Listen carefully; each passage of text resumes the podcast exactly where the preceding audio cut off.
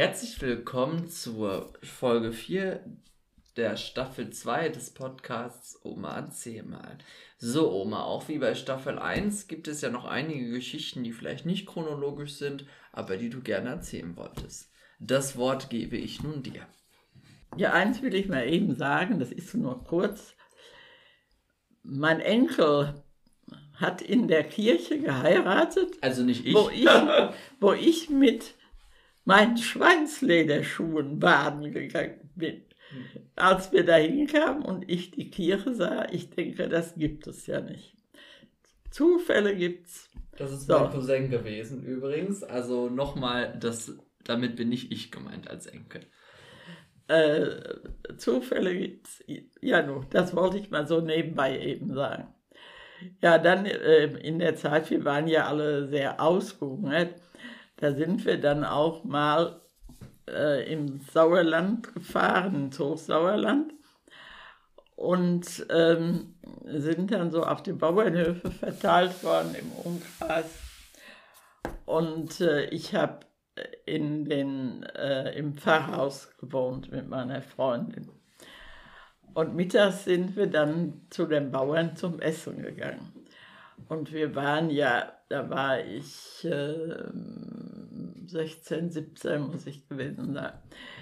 Äh, wir waren ja total ausgehungert und vor allen Dingen, wir kannten ja kaum Fett. Ähm, und als ich dann zu den Bauern kam, wo ich essen sollte, da stand er da und sagte, merken, merken. Mer merken heißt, äh, ist platt im Sauerland. Merken, merken. Und heißt Mädchen. Was bist du dünn? Da musst du aber tüchtig essen. Ja, und dann gab es Braten mit Soße und sowas kannten wir alle gar nicht mehr. Und äh, erst wurde mir aufgetischt und er schmeckte, aber mir wurde es sowas von schlecht. Als Nachtisch gab es Erdbeer mit Sahne. Sahne kannten wir auch nicht.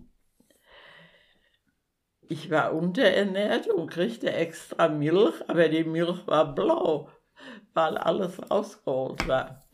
Ja, no. Und äh, dann gaben sie äh, mir noch Erdbeertorte mit Schlagsahne mit für nachmittags.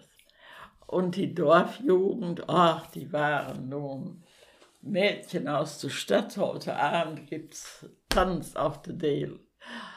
Und die freuten sich schon und waren am Vorbereiten. Und dann haben wir die Torte noch gegessen. Erst wollten wir sie verwahren, aber dann, ach, ihr könnt euch das ja nicht vorstellen.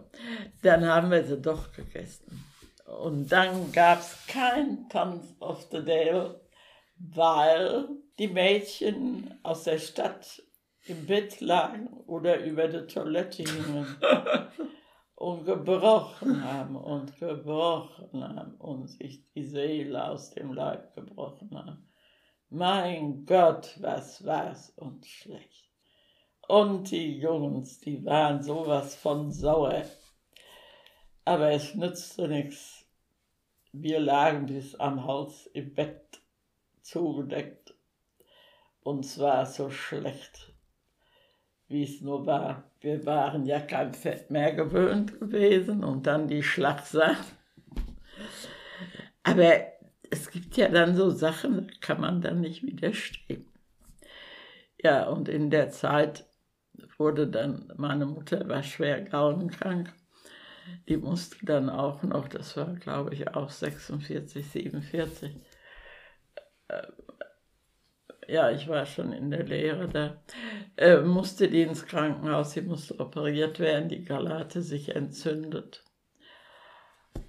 Und dann musste die im Schritt ins Krankenhaus und dann waren da noch die Notbrücken. Das war so was von schwierig alles. Und dann hat sie im Krankenhaus auf dem Flur gelegen und meine Mutter hatte so einen tiefen Nackenknoten. Und dann gab es dann so Wolldecken und da waren wohl Flöhe drin, da hatte die den ganzen, eine Läuse drin, da hatte die den ganzen Kopf voll Läuse. Äh, Und, und sie schämte sich, das zu sagen. Und ich habe dann heimlich gekämmt und gekämmt die Läuse aus dem Kopf. So. Ja, und dann will ich noch mal was sagen. Ich war 16, knapp 17. Ich war den ganzen Tag, ich musste zwölf Stunden arbeiten, von morgens acht. Mittags hatte ich eine Stunde Pause und vor acht Uhr abends war ich nicht zu Hause. Dann musste ich ja noch zu Hause, mein Vater Essen kochen, putzen. Und dann habe ich noch Stielmus eingemacht in Fässern.